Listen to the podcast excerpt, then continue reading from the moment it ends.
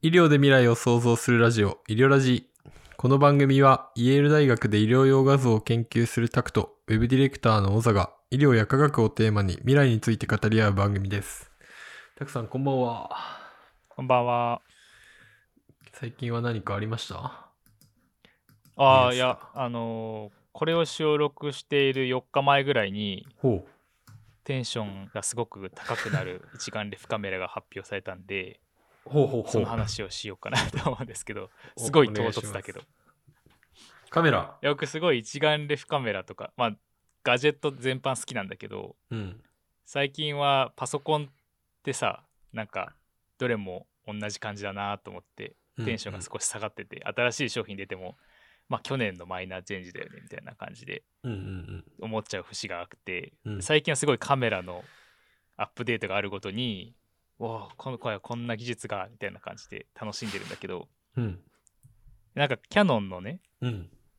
EOS R5C っていうモデルが新しく出て、ほでそれがすごい良さそうだなと思って、なんか面白いなと思って、いや、買うお金は全くなくって。うんうんいくらするかって確か65万ぐらいするんだけど、うわ、高っ。カメカメラだけでね。だからその買えるような商品ではなくて、どどっちかというと、なんていうの？新しいスポーツカーが発売されて、それに対して、あ、面白い、かっこいいみたいな感じの気持ちで見てんだけどさ、へえ。いや、その。うん。そう、一眼レフってややったことある？一眼レフカメラって。いや俺自体はあんまりカメラ詳しくないんだけど、まあたまに仕事でそのカメラマンの人とかと接することがあるんで、まあ、どういう機材使ってるかみたいのをちらっと聞いたりするんだけど、うんうんうん、まあ多くの人が使ってるイメージなのがソニーの α7。特に動画とかだあーそうとそうそうそそううなんだよね。話を聞いて、まあカメラ買うなら α7 なのかなっていう勝手な思い込みがあったんだけど。そうそうそうそう。いや、α7 っていうかソニーのうん。デジタル一眼はもうミラーレスカメラの中ではうん一番ね、 もうミラーレスカメラ買うんだったらソニーっていう時代がずーっとあったわけじゃん。うんうんうんで、アルファシリーズ、アルファうん7とかがうん。出て、もう何年も何年も経ってると思うんだけど、うんうん最近ようやくニコンとかキヤノンもミラーレスに本格参入してきてて。ここ数年の話、それも。うんうんうんうんだからずーっとソニーがミラーレスを引っ張ってて、だからミラーレスってさ、うん。その機構が昔のアナログ一眼レフと全く違うんだよね。うーん。一眼レフってその えっとミラーがあったんだけど、はいはいそのはい。ミラーがないのミラーレスって。それでミラーレスって言うんだけど、でそれがそのずっと続いてたんだよソニー一強時代が。うんうんでもオートフォーカスの性能もすごくいいしうんうん。で動画にするとその画像が歪んだりとかするんだけど、うんうんうん。そのシャッターのスピーその設定とかで、うん、ローリングシャッター現象とかって言うんだけどうんうん。カメラを動かすと画像がグニャンってこんにゃくみたいに歪んだりしちゃうんだよね、うだんうま。く設計してないとでもソニーはそれがすごく少なくて手ブレ補正がすごくてみたいな感じですごいコンパクトにできるっていうのがミラーレスの売りなんだけどうん。すごいコンパクトなのにものすごい性能がいいからやっぱりソニーの一ミラーレス一眼が一番いいっていう話になってたんだけどうんうんうんうん。そこにニコンとキヤノンがこう満を持してこうそう参入してきててうん。だからそのそのそのさ参入してきた時に最初はねやっぱりスチール撮影その写真撮影に特化したミラーレス一眼をまずは作ろうみたいな感じでそっちから入ってきたんだけどそれとは別にシネマラインっていうのがキヤノンは昔からあってほう。だからもう写真を撮ることにはあまり興味がなくて、デジタルビデオカメラみたいなラインがずっとあったんだよね。それがなんか C シリーズってシネマティックシラインみたいなのがあってその EOS R5C の C はそのシネマラインの C らしいんだけどうん。なるほどなるほど。じゃあ今回出たのは動画用というか、ってこと？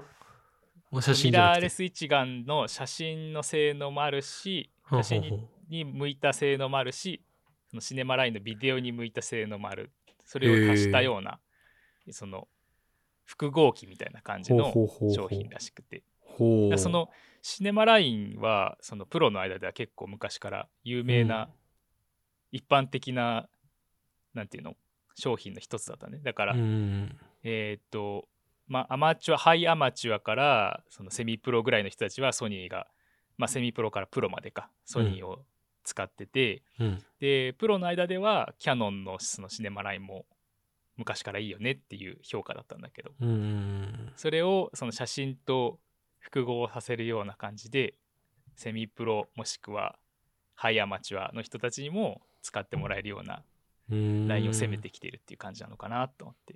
なるほど。いや、そうだからその65ね万って相当高いよね。アルファラインよりも高いんじゃないの？ソニーの。だいぶ。アルファ9、アルファ1とかね、すごい高いけど、でもそれより高いと思うね。うーん。でもそういう世界ですよ。いやいやいや。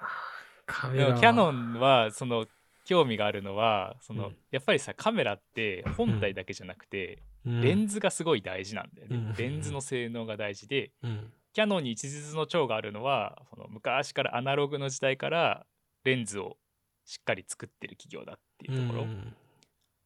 でそのさそしてそのマウントの部分うん。カチャってつける部分うんが他の企業にもシェアしてるんだよねそのなるほど。ライセンスを。なるほど。だか。らあのー互換性があるんだ。っていうそうそうレッドっていう会社があるんだけどそれは本体の、カメラの本体をビデオカメラを専用に作ってる企業で、うんうんマウントはキヤノンのとこのマウントを使えたりとかするんで、うん。レンズの資産が他の企業とも共有できるっていう意味でキヤノンにはそこにちょっとメリットがあったりしてる。なるほど、なるほど。いや、もうカメラの世界は奥深くて全然わからんなんけど、そのカメラのレンタルとかもあるじゃん。レンズだけレンタルとかさ。あうんそうそうそうそうね。最近は結構そのレンタルも簡単にできるようになっててうんうんうんだからちょっと撮りたいっていう時に借りたらいいなーって思ってるんだよねうん。ね、なんかそういうのもああるよね。うんうん。まあそんな感じでああすごい商品が出てしまったって思ってすごい感動して テンション上がってたわなるほど。どういう喜びがあるのだろう、カメラって。俺あんまり、その旅行とか行っても、スマホでもそんなに写真撮らないし、ああなんか、あんまり写真撮らないタイプの人間なんだよね。はいはいはいはいどういうことを気をつけてというか、楽しみながら写真撮ってんのかな？と思う、結構。写真撮ってる人見ると。ああそうね様々だと思うけど、うん。でもやっぱりその見た美しいなと思ったものをうんうんうんこうそのまま気持ちを乗せて伝えたいうん。なるほど、なるほど。なんか写真撮った時にさあれこういうこうじゃないのになって思うことない？で写真撮ることが好きな前提だけどそれは確かに。風景を見てさあうんーすごいいい風景だと思ってこれをなるほど。伝えたいって思った時に写真っていうのはその手段だと思うんだけど写真や動画っていうのは、でもパッと撮った時にうまく伝わらない写真になるっていうことが長らくあってそうだね。てか、そっちの方が多い気がする。でそれをその一眼レフとかで撮って、うん後でその現像処理をすると色味を戻したりとか自分が見た。たものに近づけたりとかできるので、なるほど、ね。そこがこう自分の記憶とつながった時に喜びがあるっていうなるほど、なるほど。そっか、じゃあ、視覚的な要素だけじゃなくて、そこでのなんか、体験とか思いみたいなものも含めて、こう、写真っていう一枚の、あれになってんのかな、その人にとっては。それをそうそうそのなんかそういう気持ちを伝えたいとかいう時にうまくはまった時はやっぱり楽しいかなとなるほど、でね。iPhone がすごいのは iPhone っていうか最近のスマホがすごいのはうんうん、パッと撮ったらうんそれなりの絵が出るんだよねなるほどね。なるほど。パッと撮ったらあ見た目そっくりだっていう感じの写真が撮れるようにもうすでになってて、うんうんうんなのでいやー最近のスマホはすごいなって思ううーん、なるほどな。なそのそういうところに楽しみは僕はあるかな。なるほど、なるほど。その、その時の瞬間を再現するためっていう感覚は、ま、全くなかった。なんか、もうただの記録として写真を撮るイメージしかなかったから、楽しんでなかったんだなって思ったわ。あでもさ、こう、そういう楽しみがありますよ。なんか夕日が綺麗だなって思ってその綺麗さをうん。伝えるのもいろいろあるじゃん。夕日が反射した海が綺麗だと思ってるのか、うん空のグラディエーションが綺麗だと思ってるのか。なるほどね。どこにフォーカスするかで、また見え方も変わってくるし。そうなるほど。星空とかやっぱ撮るのは難しいの？星空もだからあの三脚と一眼レフだけあれば簡単に撮れるよ。あ、そうなんだ。むしろ星空は肉眼で見るよりも綺麗に撮れすぎることが多い。あ、そうなんだそ。のうまくそのし手ぶれとかしないように撮ればこんなに星見えないのにこんなに星があるんだって思うことが多いかもしれない。スマホだとまだそこまでの技術はない？スマホも最近高感度撮れるようになっててめちゃくちゃ良くなってるけどね。あ、そうなんだ。もうそれ一眼暗いところは一般的にはやっぱり、うんうんあのミラーレス一眼とか一眼レフの方がまだうん。いいかなって感じはする。あの画像画素す画像がその画像のうんうん。あのイメージ画像を受け取るセンサーがうんスマホはやっぱりちっちゃいから、うんうん暗い光の信号信号が少ないところはよ弱いんだよね。うんうん。うん。なるほどね。その面積が広い方がやっぱり暗いところに強いから。うんうん。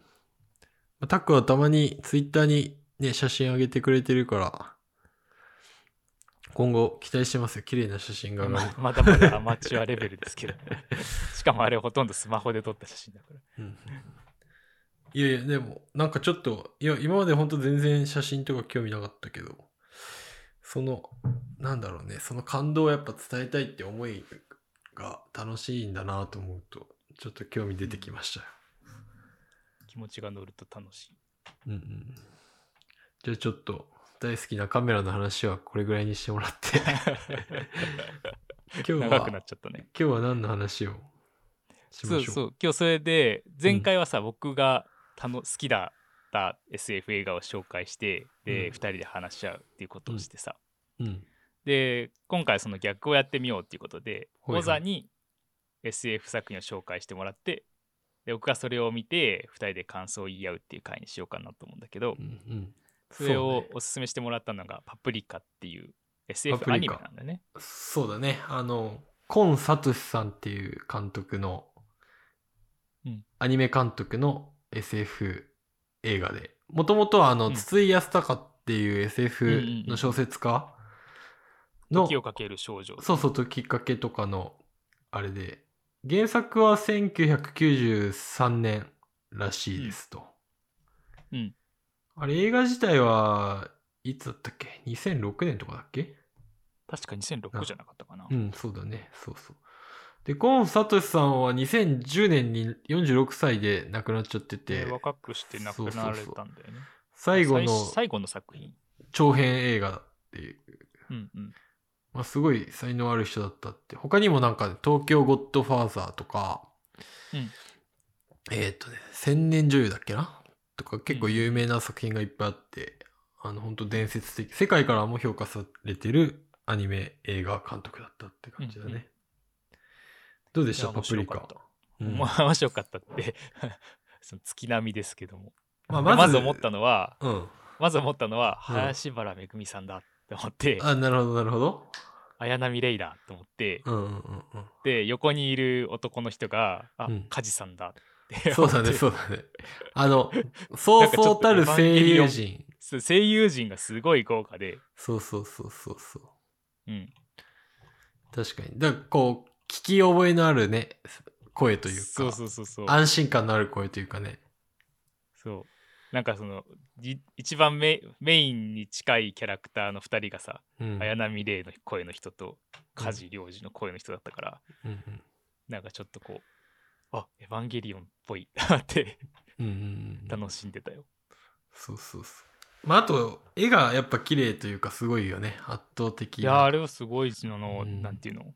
陰影がそんなに濃くないけどうん。割とこうなんていうんだろう影の濃さはあんまり濃くないけどうん。すごく細かく描かれたうんアニメーションって感じしたな。そうね。なんか、今のアニメーションとはまた違った味というかさ、うんうん。があって、やっぱ、久しぶりに見返したけど、すごい最後まで面白く見れたなと思ってて。うんうんうん。そのあらすじとして少しそんなどういうお話かっていうのを喋る？あらすじはね、えーっと、まあ、夢を、夢を見るじゃない？人はさ。で、うん。その、うん。まあ、他人の夢を共有できる装置 DC ミニっていう、まあ、デバイスを、とある研究所が開発して、うん。で、まあ、主人公が、まあ、その DC ミニを使って、まあ、なんていうの？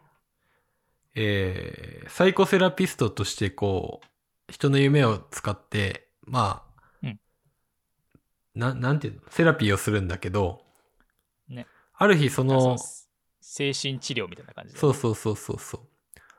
で、ある日その DC ミニっていうものが盗まれちゃうんだよね。うん。で、そのまあ、その DC ミニを取り戻すっていうのが主なストーリーなんだけど、うんうん。まあその盗んだ人がその DC ミニを悪用してこう夢、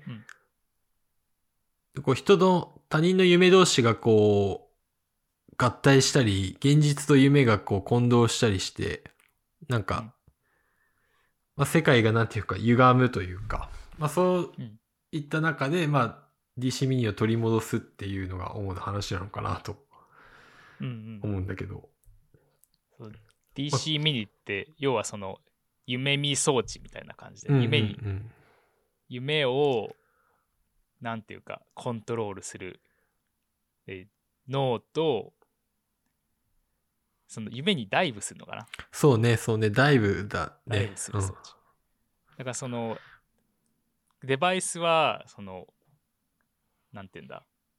鍵鍵針状の形してて頭にペッてつけるんだけど、うんうんうん。僕の想像ではあそのシーンの中でちょっとだけその開発者の人が解説してて、うん。えー、とどういう技術かっていうと BTU 出力の調節で新しいシナプス電動のあの接続ができるようになったんですよあなんかそんなこと言ってたね。それ自体はよくわかんないんだけどうん。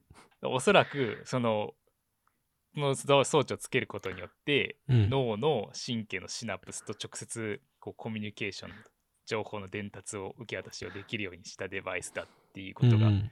言いたいんだと思うんだよね。うん。うんでその生体エネルギーを使ってそのデバイスを動かしてるって言っててうん。だから多分人間の体からうん。エネルギーをもらってそのデバイス自体動いてる。っなるほど。ていう設定だと思うんだけどはい。僕のそうイメージではそのデバイス単体でダイブできるわけではなくてうん。それが多分どっかの集積コンピューターみたいなところにつながってると思うんだよねワイヤレスで。なるほどなるほど。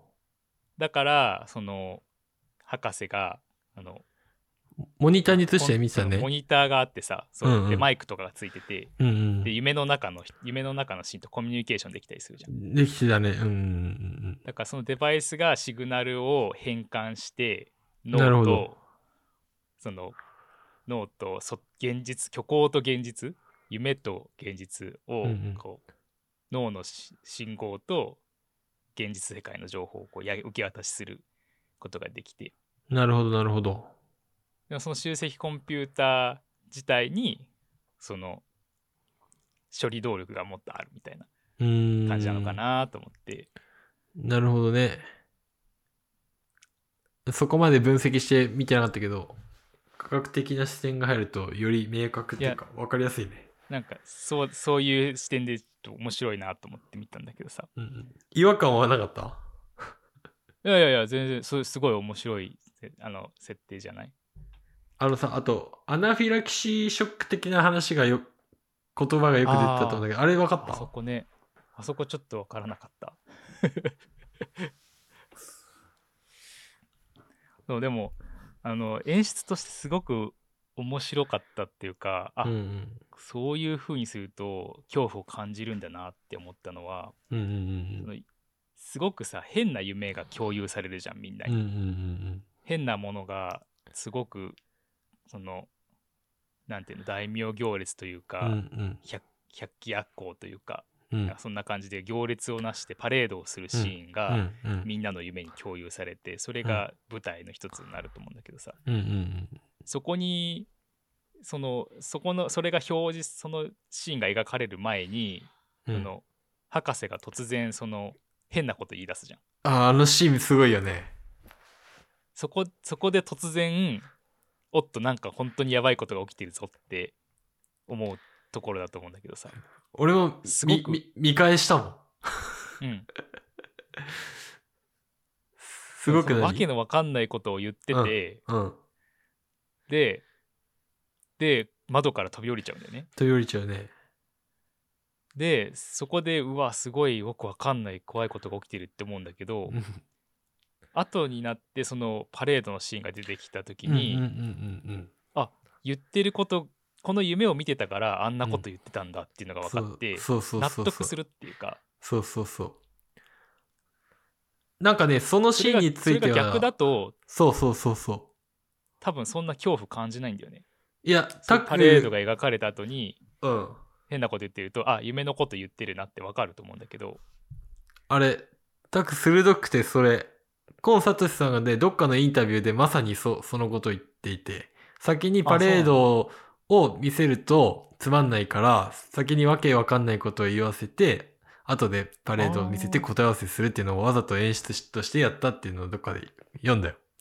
そういう演出なん演出をやっぱ意図してやったんだ。そうそうそうそうそいやめちゃくちゃ怖かったもんねあの時。ういやさ普通にさ一番重要な人物の一人がさ突然なんかわけのわかんないこと言い始めたってなって。そうそうそう。だからまあ、あの、何？その意識下に勝手に入っちゃうことができるんだよね。でうん、その乗っ取るというか意識を乗っ取るっていうシーンがあるんだけど、そのシーンのなんていうか、その乗っ取られた人のバグり具合が本当やばくて、うん。そのひ描写のことをタカ言ってるんだけど、確かに、すごいね、そこまで俺見てて感じなかったわ。やばいなって思ったぐらいで。怖いと思って、うんうんうんうん。でもきっと逆だったら怖くなさそうだなと思ったんだよねそうだね、そうだね。いや、あのパレードのシーンもすごいよね。うんあれすごくなんていうのかない よく描けるなって思ったねなんかさ、ああいうシーンとかさ、まあ、なんか、あれを論理的に考えて作れるのかって言うとさ、相当なんか難しいのかなと思うけど、うんなんか全部ちゃんと話として繋がってるじゃない。うんなんか突拍子もないシーンなんだけど、ちゃんとなんか一個一個に意味があってさ、うん面白いなと思ったんだけど。そうだねでもう一つやっぱりそのすごく感じたのはうん。あインセプションって。すごくこの映画からインスピレーションを得てるんだなってうんうんうんうん。思ったんだよね。インセプションっていう映画を見たことある？見た見た。あ、見た？うん。そう。だからそれもやっぱりさ、夢に、夢見装置を使って、うん。夢にダイブして、うん。で、その、その中で事件が起きるみたいな。うんうんうん。で、テーマも、その、結局夢か現実かの境目がだんだん分かんなくなってくるみたいな、そういう話じゃん。そうだね、そうだね。すごいで。うん。なんか似てるなと思って、うん。あの思ったのが最初だったんだけど、うんあやっぱりそれはインセプションはこオマージュしてるんだっていうのがすごい分かったのは、うんうん。あのホテルの廊下のシーンがそっくりそのままインセプションで再現されてて。だからあこれはオマージュしてますよっていうアピールなんだなと思って。うん。すごくそれそれに気づ気づかせてもらえて楽しかったそうね、そうね。インセプションもその一つの好きな映画の一つだからさうん。いや、見た。一回映画館で見たけど、あんまりもう覚えてないから、ちょっともう一回見返して喋ってもいいかもね。うんうんうんあと、あれだな。一番おじ、あ一番っていうか、まあ、最初の冒頭のシーンでさ、パレ、あの、サーカスのシーンが出てきたじゃない、今回。ああうんうんうんで、あの、サーカスのシーンもさ、ちょっとなんか、よくわかんないというかさ、変な世界だなっていう感じなんだけどさ、そのシーンが最初にあることで、あ、これはちょっともう現実ではない、その物語の世界として、もう読者に一発で分からせるというか、あのシーンがあることでもうその映画の、なんていうのかな、レベルまでこう、ぐっと読者が引き込まれるというかさ、すごい象徴的なシーンだなと思って。なんかあのサーカスのシーンも元、なんか元ネタがあるらしくて、昔のなんかそういうコメディ映画のオマージュらしい。あーあそうなんだそれそうそうがそのオマージュされてそのそうそうそうシーンっていのね。そうそうそう。なんか他の他のさその警部の夢だよねそれってそうそうそうそうそうそうそうそうのそう。そのサーカスの後のシーンは全部どっかの映画のオマージュになっててそうそうそうそうそうそう。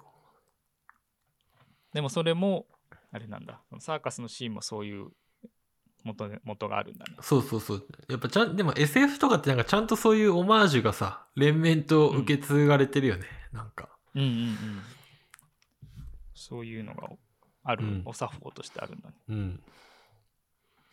いやなんか、まあ、SF 映画3本ぐらい喋ってきたけどさ、まあ見るのは楽しいけどさ、こう、それをうまく説明するってすごい難しいよね。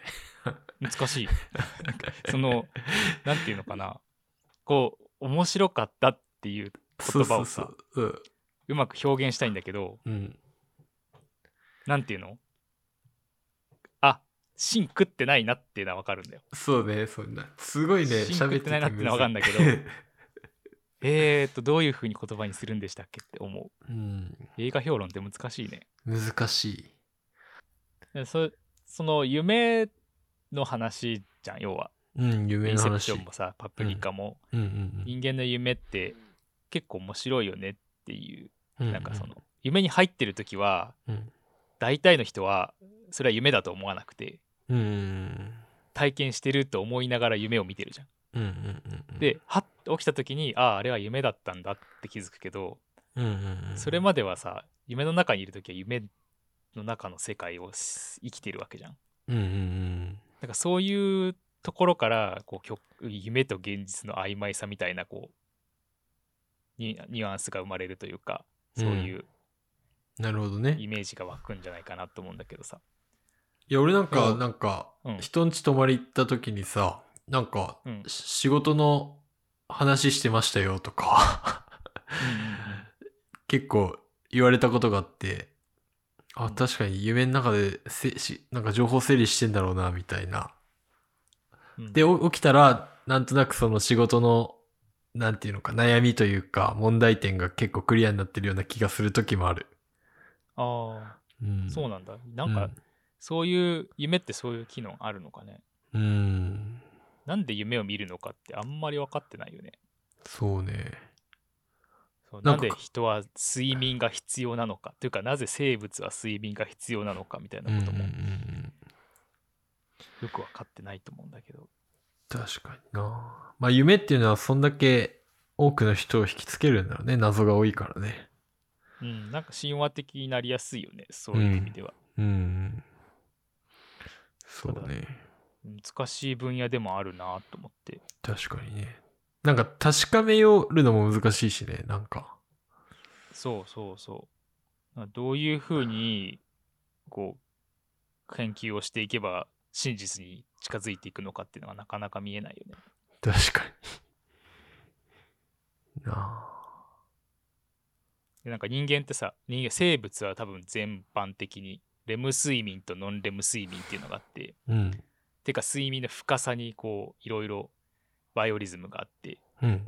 最初ずーっと深いとこまで行ってでレム睡眠にまたちょっと覚醒がちょっと上がってまたまた深くなってみたいな、その睡眠の中でもいろんなフェーズがあってさうん。その別のフェーズでは別の機能を果たしてるんじゃないかっていう説があったりとか。脳波を見てると分かったりするんだけどそれがそれぞれが何を意味しているのかっていうのうんを研究はまだずっと続いてるところだと思うんだよね。うん。いや、ほんと。睡眠をコントロールしたいよね。なんか、寝る時間も何が、何時間が自分にとって最適なのかとかさ、何時に寝るのが最適なのかとかも、人によって全然違うからね。そう、それもさ、いろいろさ、うん。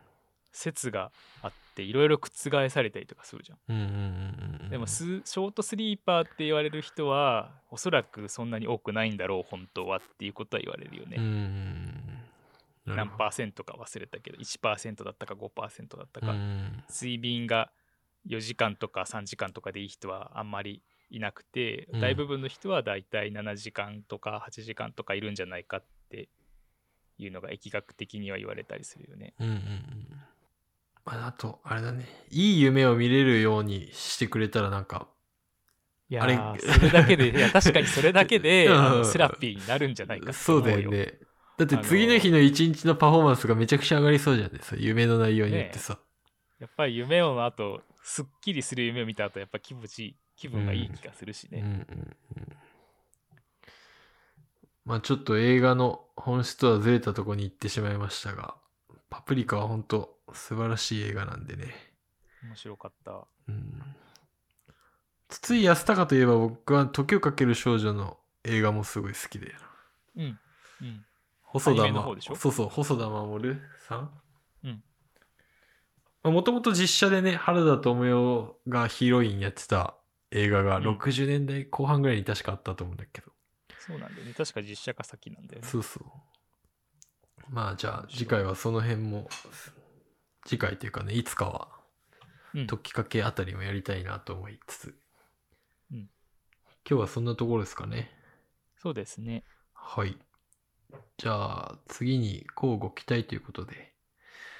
あの、前回も話したと思うんですけど、ポッドキャストとか iTune の、あ、違うか、うん Spotify か。ポッドキャストと Spotify の、で評価機能がついたらしいので、ぜひぜひそちらでも評価の方していただけたらと思います。とよろしくお願いします。はい励みになります。はい。じゃあ今日はこの辺でありがとうございました。ありがとうございました。